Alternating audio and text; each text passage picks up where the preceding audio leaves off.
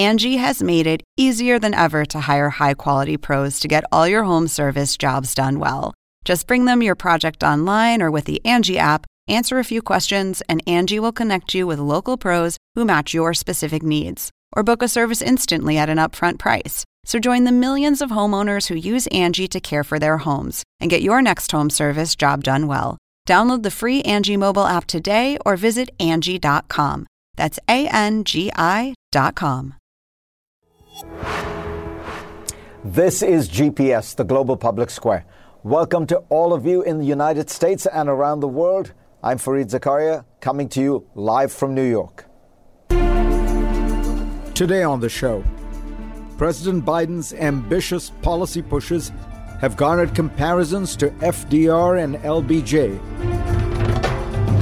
Are those analogies apt? Where will this round of progressivism go? In 50 years, people are going to look back and say, this was the moment that America won the future. I'll ask historians Jon Meacham and Niall Ferguson. Also, the World Health Organization's controversial report on the origins of COVID. The US and 13 nations expressed concern about the paper, complaining that the investigators lacked access to crucial information. I will talk to one of those investigators, the virus hunter, Peter Daszak.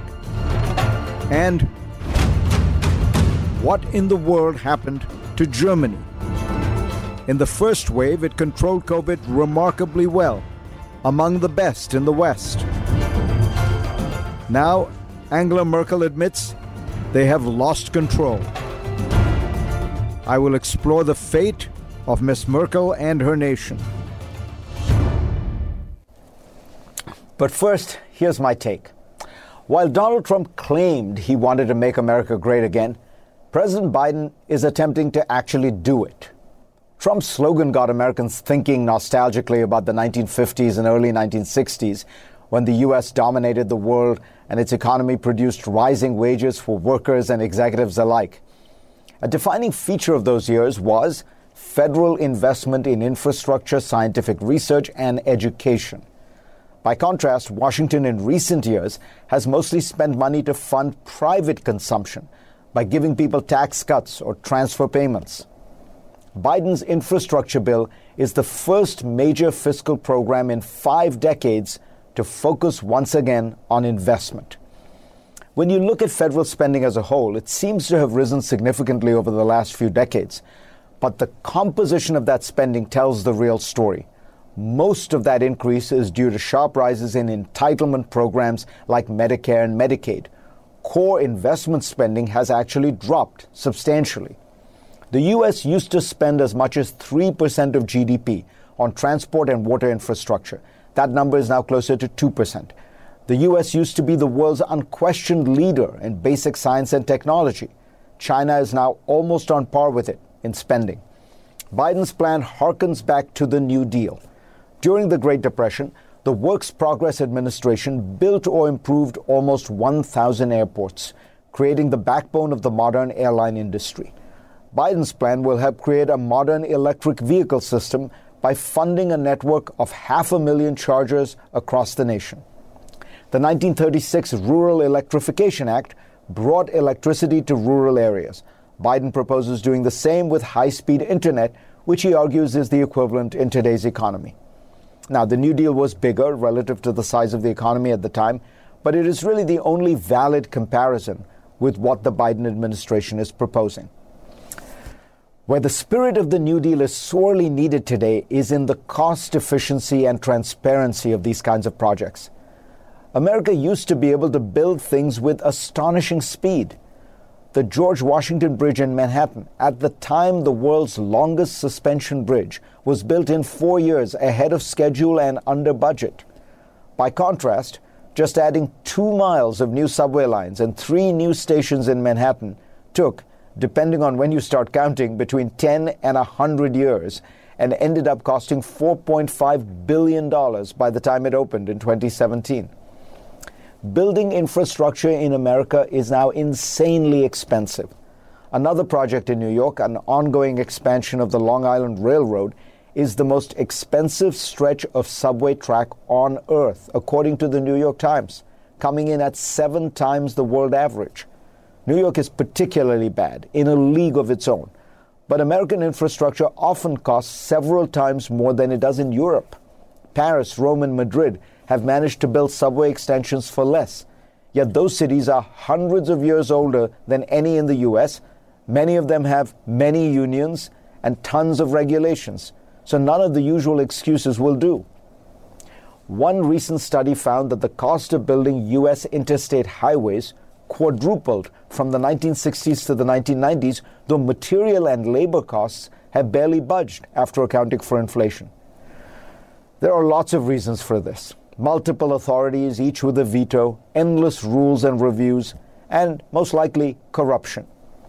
The NYU scholar Alon Levy did a detailed analysis of the country's crazy costs and cl- concluded that fundamentally they were so high because Americans were unwilling or unable to look around the world and try to learn from other countries. American exceptionalism, in this case, had led to an exceptional, uniquely bad system for building infrastructure. By contrast, the New Deal was surprisingly well run. The Works Progress Administration employed 3 million people at its peak, more than any private company. In today's workforce, that would be about 10 million people. The entire enterprise was skillfully managed by Harry Hopkins, a social worker turned bureaucrat who was one of Franklin Roosevelt's closest aides. The vast Tennessee Valley Authority, spanning seven states and eventually comprising about 30 hydroelectric dams, was devotedly led by David Lilienthal, a crusading lawyer. Most of the funds appropriated for the New Deal were administered scrupulously by Interior Secretary Harold Ickes, another confidant of FDR's. Each of these men developed a reputation for honesty, efficiency, and reliability, which in turn made people believe that government could do big things and do them well. For the Biden administration to truly be transformative, it needs to rival not only the ambition of the New Deal, but also its impressive execution. Go to cnn.com slash Fareed for a link to my Washington Post column this week, and let's get started.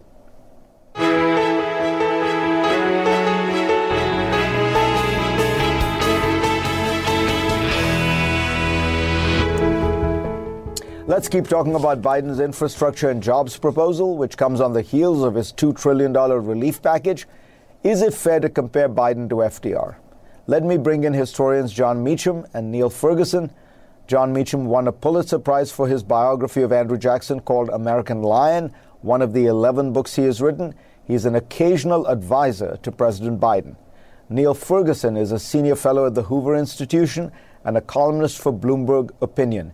His most recent book is The Square and the Tower, and I'm sure he's written about 11 books.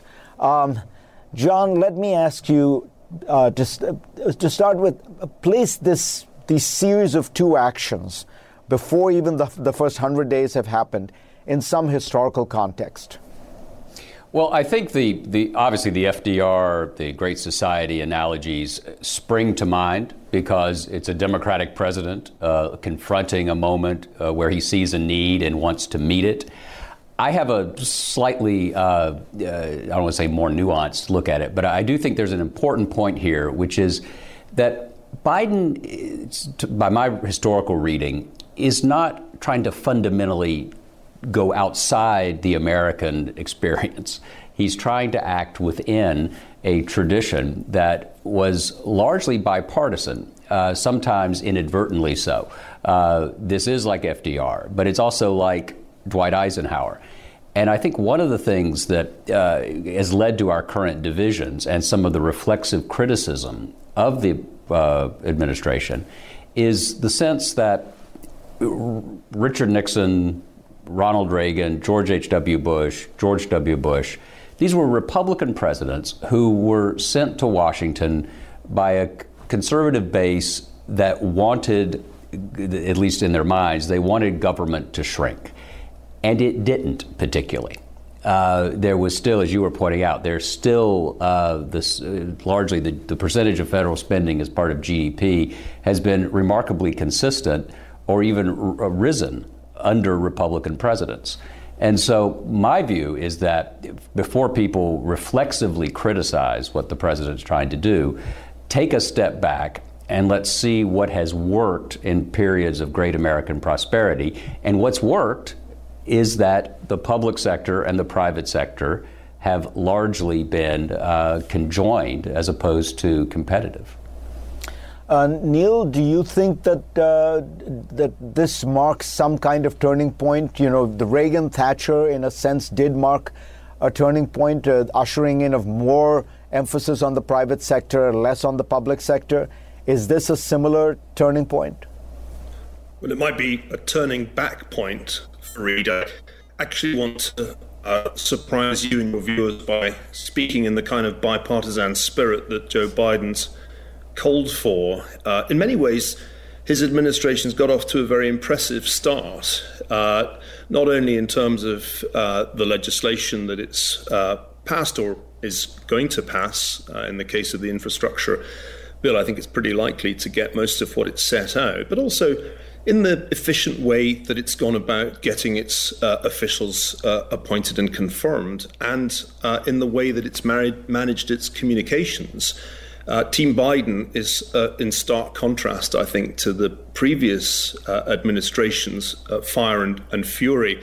And I think that's welcome to most of us who were kind of craving some return to normality in American politics.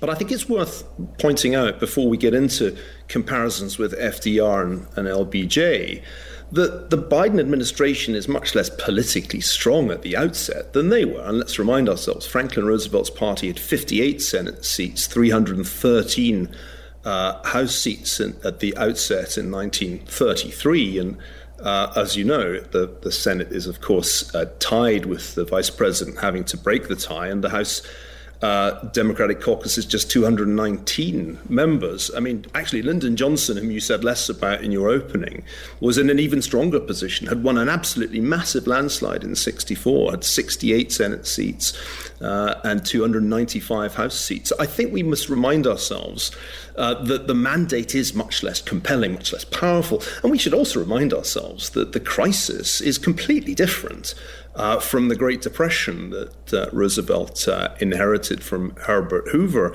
We're coming out of the pandemic, a much shorter duration crisis on, on the back of vaccinations already.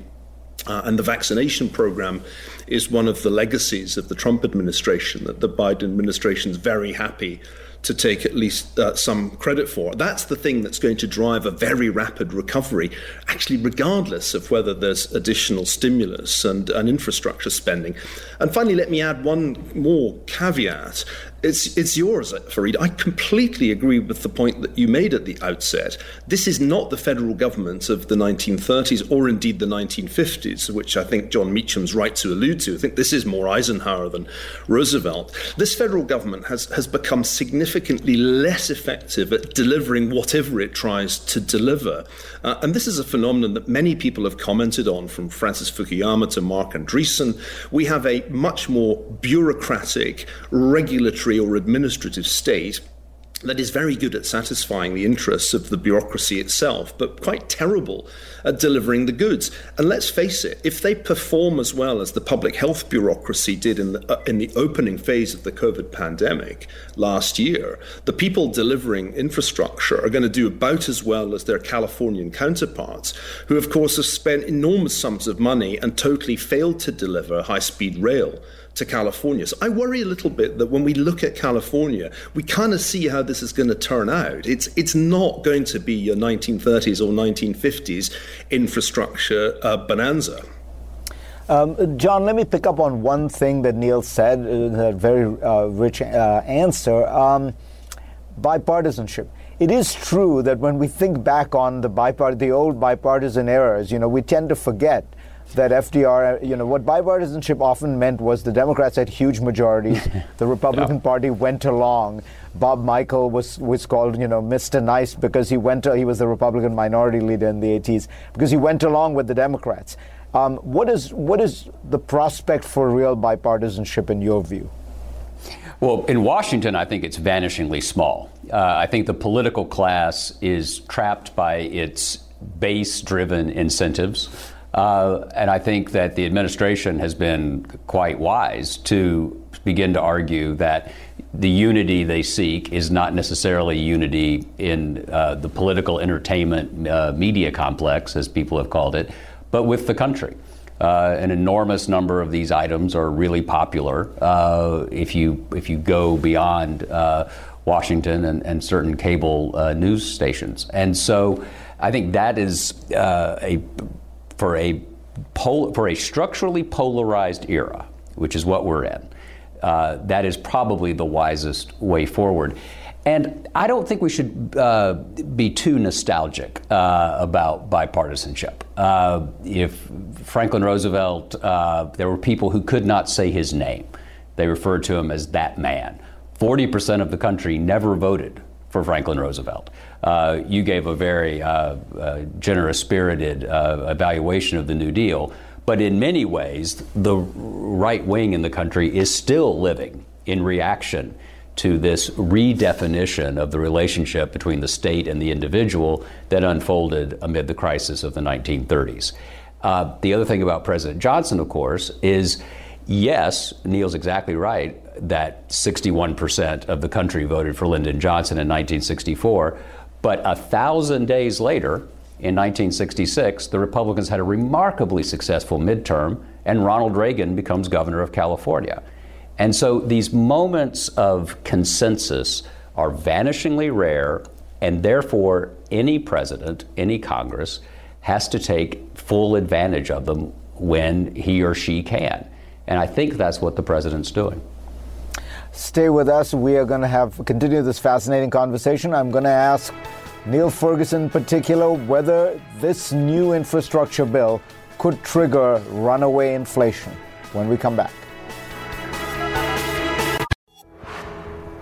And we are back with the historians Jon Meacham and Niall Ferguson.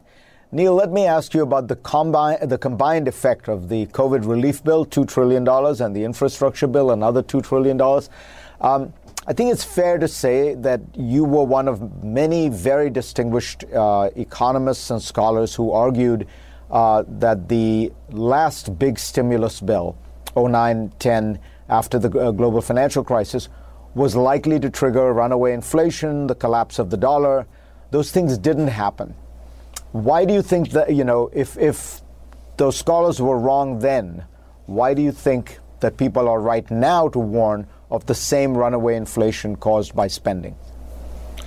Well, I don't remember predicting runaway inflation. I do remember arguing that there might be upward pressure on interest rates because of the scale of the, the deficits. That was back in, I think, around 2010. There was also the question of monetary policy and quantitative easing. And I think I was wrong about that. Uh, and I was in pretty good company. But this is a different debate that we're having right now. And the question is, I think, straightforward is the amount of fiscal stimulus be given to the economy appropriate given the size of the problem? And let me just quote, not from any conservative, but, but from Larry Summers. Uh, Whereas the Obama stimulus was about half as large as the output shortfall, the proposed Biden stimulus is three times as large as the projected shortfall. And here's the money quote There's a chance that macroeconomic stimulus on a scale closer to World War II levels than normal recession levels will set off inflationary pressures of a kind we haven't seen in a generation, with consequences for the value of the dollar and financial stability. Now, the key phrase there is there is a chance, and uh, the probability is the question. I think it's fascinating that Larry Summers, who for years argued that we were in secular stagnation, who was on the other side uh, from those warning of inflation back in uh, 2010, uh, has now come out uh, warning about this inflation risk. And he's supported by people who are definitely kindred spirits, Keynesians in many ways. Uh, think of the, the support he's got from Martin Wolf of the Financial Times, uh, or for that matter, from Olivier Blanchard. So this is not a Republican talking point. And I think the question is just uncertainty. We don't know. What's striking is that the, uh, the administration and the Fed are so confident that any inflation impulse will be transient and that inflation expectations won't be uh, unanchored, ugly word. I, I, just don't think we can be sure about that. And given uh, the magnitudes we're talking about, there's clearly a risk of the economy overheating and uh, inflation expectations doing what they did under Lyndon Johnson. And now it's time to remind everybody that not everything went swimmingly for LBJ. He ended up with inflation going from below 2% to 3% uh, to close to 6% by the end of his uh, presidency. And that, that obviously is the risk uh, that the Biden administration is running by doing such massive stimulus to an economy that's already recovering thanks to vaccination. I mean, the vaccines are the stimulus. Everything you do on top of that risks overheating. Um, Jon, I don't have a lot of time, but I do want to ask you very quickly to tell us uh, you know, culturally, what does it mean that a 78 year old, very old fashioned man uh, like Joe Biden has succeeded the kind of circus of Donald Trump in the midst of the social media explosion? Is this the real harkening back of nostalgia that people have? I don't think it's nostalgia. I think it's quite real. I think that stylistically, uh, the president's more like Fortinbras uh, in Act Five of Hamlet. You know, he comes in to to establish order, but that order is not intrinsically retrospective or retrograde. Uh, I think the legislative proposals here are quite forward leaning and have the chance, uh, as he said this week, to create certain uh, enduring uh, engines of opportunity for people in the way that we've done in our best in the past. And so I, I do think it's important. It's, this has been a wonderful conversation because it's actually been a conversation about ideas, money, uh, the American uh, tension, the Western tension between public and private. And it's not about creeping fascism. It's not about a, a crisis of, of, democratic accountability, which is what we came from uh, 20 minutes ago. And so, in that sense, I think uh, the best part of the country has reasserted itself. Nothing's inevitable, uh, it's always a struggle. But I think uh, most Americans on this Easter feel a lot better about their country than they did last Easter. Always such a fascinating chance to talk to both of you. Jon Meacham, Niall Ferguson, thank you so much. Next on GPS, this week the World Health Organization issued its controversial report on the origins of COVID. I will talk to Peter Daszak, one of the report's investigators.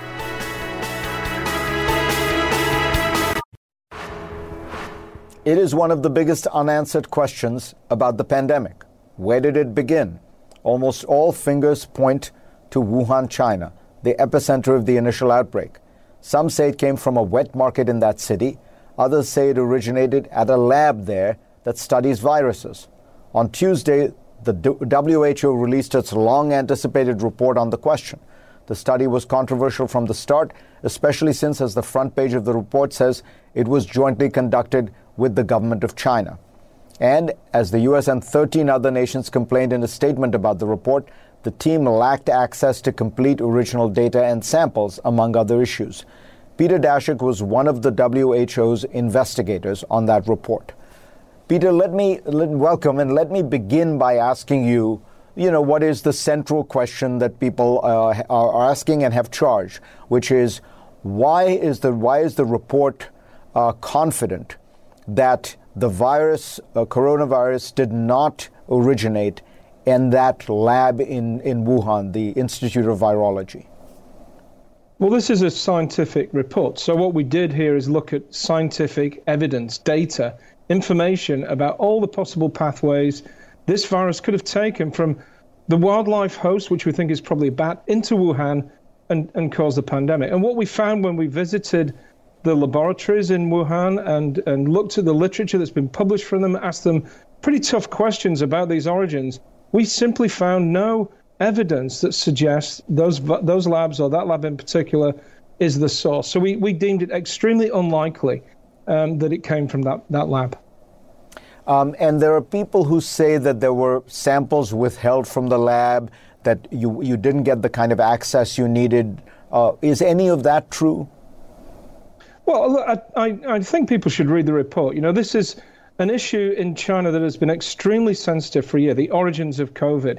What we have here is an international team of experts gathered together by WHO, sent into China to sit down with all the key scientists the people who found the first cases of COVID, the people who were working on bat coronaviruses in the lab, and ask them questions, look at evidence, reams of new data that's never been published, given here in this report to the world. I think that's that's pretty substantial. It opens the door. It's phase one. We now need to move to the next phase and dig deeper. And we have some real leads, some real clues in this information. And you, you believe, the report believes, that the most likely scenario is this goes from a bat through an intermediate host like a chicken or a pangolin uh, through this wet market. Wet markets are places where live and dead animals are sold for slaughter and cooking. Uh, why are you? Why? Why is that the most likely transmission route? Well, one of the critical pieces of evidence we looked at was interviews with the vendors in the market, the Huanan seafood market, where the first cases of COVID were associated, the first big cluster of cases. What we found were those vendors were bringing animals in from across China, um, from the places where the nearest viruses are found in bats, and they were also selling um, animals that were known coronavirus reservoirs. So that's a real clue, a real potential pathway opened up. Now, we need to do more work to really nail this down, but we think that is the most likely right now uh, pathway that this virus could have taken. What does that suggest in terms of the future? I mean, these wet markets are not going to go away. Uh, in countries, even in rural China, as you know, I mean, refrigeration doesn't exist to that extent. So there's going to be there are going to be live markets like this. They exist in Africa. Are we at danger in danger? Well, well, you know, it needs to be really looked at closely. This is a high risk activity. People have been saying that for many, many years. Don't forget, the original SARS virus emerged in exactly this way. Um, there is technology to produce refrigeration at that scale that could be used. Um, it's a cultural issue. Is there a willingness of people to change their cultural habits? And what we've seen in China is the government of China on the 24th of February, in the middle of the outbreak in Wuhan, declaring that all of the wildlife farms, farms where these species are bred and farmed into the market, should be closed down. So it is possible to, to act, it is possible to shift. It, it requires a deep understanding of why people do this, but we need to get, get to grips with that. Uh, let me ask you about some of the questions people have uh, pointed to you personally, uh, which is that uh, you have worked with the Institute of Virology in Wuhan, uh, that you have done research projects with them. The, the, Trump administration proposed other Americans to the WHO and they re- rejected them and chose you. And the implication, obviously, is that you are you are biased, that you have, a, in a sense, a kind of conflict of interest. Right, and you know, my relationship working with the Wuhan Institute of Virology is public.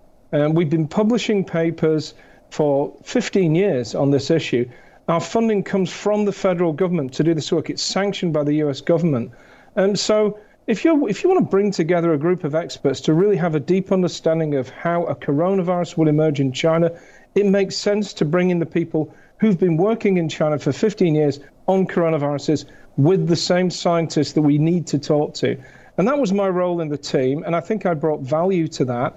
Um, the decisions of who to should join the team were entirely WHO's, not mine, and I simply volunteered like many other scientists around the world. Peter Daszak, pleasure to have you on. I hope we can have you on when we get to the next step uh, and learn more about this virus. Absolutely, Fareed. Thank you. Next on GPS, I'm going to take you to a Western nation that was combating COVID very well. It is now on its third spike. What in the world is going on in Germany?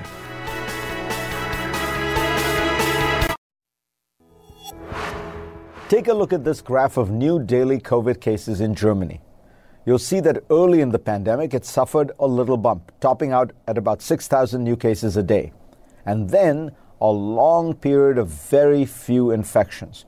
During that time, as America and others were out of control, Berlin was praised for its handling of the crisis. But a major second spike started in October, and now Chancellor Merkel, as she prepares to step down, is dealing with a third spike. This past week, there were about 17,000 new cases a day. What in the world is happening in this country that seemed to have it all together? Joining me now is Melissa Eddy, a New York Times correspondent in Berlin. Melissa, first, just give us a sense of, you know, what has it been like with the lockdowns and the and the uh, you know, is it is it Germans have always prided themselves on having good, rational government. Does it feel like that living in Germany? Uh, thanks, Fareed. You know, it doesn't anymore. Initially, it really did. A year ago, Angela Merkel was completely clear. She was able to explain the science in a way that everybody understood. The rules were clear. Everyone was locking down. And then they started ramping up testing, and things looked really good. But what we've seen in recent months is just a breakdown of all that clarity. Uh, nobody is quite sure what lockdown status we're in because it changes depending on the rate of infection, and it's supposed to be different counties have different states of the lockdown. Nobody can remember anymore. Just two days ago, we were told in Berlin we're now not allowed to, allowed to go outside at night unless we're with somebody we we know and it it just people are getting really confused and what we're seeing is a loss of that order that Germans pride themselves on. Um, some of this is, uh, I think most people outside of Germany don't realize Germany, like America, has a kind of crazy quilt patchwork of local, state, and federal authority, right? It does, yes. So this was one of the ideas of the Allies after the end of World War II. They decided it was not a good idea for Germans to ever let power get too concentrated in the hands of one individual after what we saw with Adolf Hitler. So there's a real decentralized process. And what we're seeing um, with handling a pandemic is that the 16 states also have to have a say. So the chancellor, unlike, say, the French president, can't just declare a nationwide lockdown. She has to get all 16 governors effectively on board with her. And where a year ago everybody was willing to get on board, we are now months out from a major election and we've got, you know, some party politicking going on, jockeying for position, and a lot of those governors have different interests from coming from their constituencies and they're not willing to just go along exactly with what the chancellor is saying. So it's it's it's having an effect on, on the chancellor's ability to just really keep things under control. And Chancellor Merkel has attacked directly some of these governors, including one who is her likely successor. She's also asked for more powers for the chancellor. How is this going to play out? Who's going to win?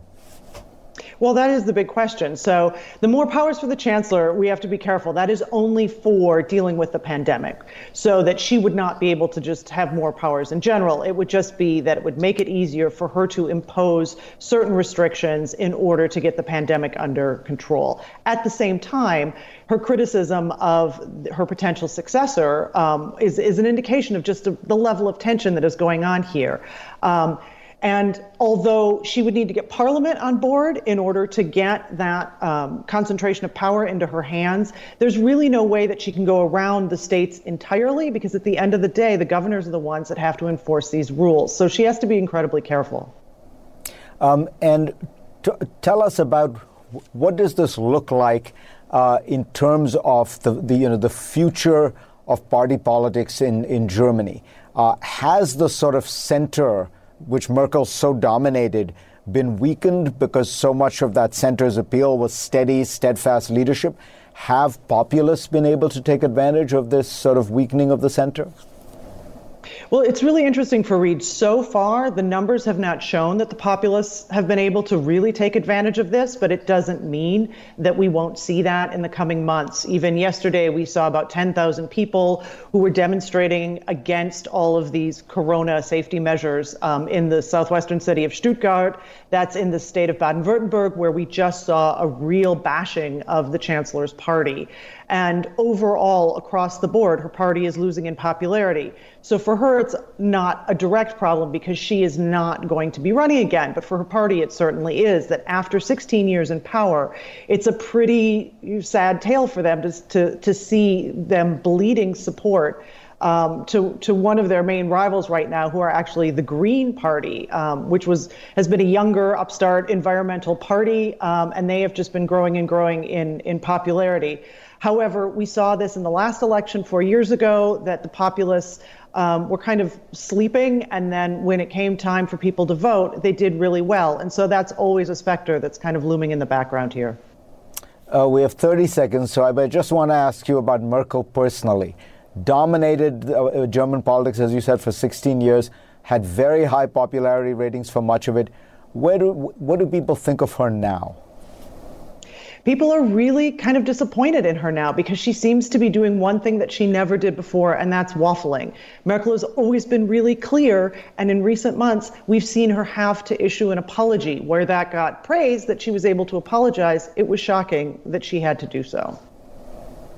Melissa Eddy, real pleasure to hear from you. Thank you so much. Thank you. And we will be back.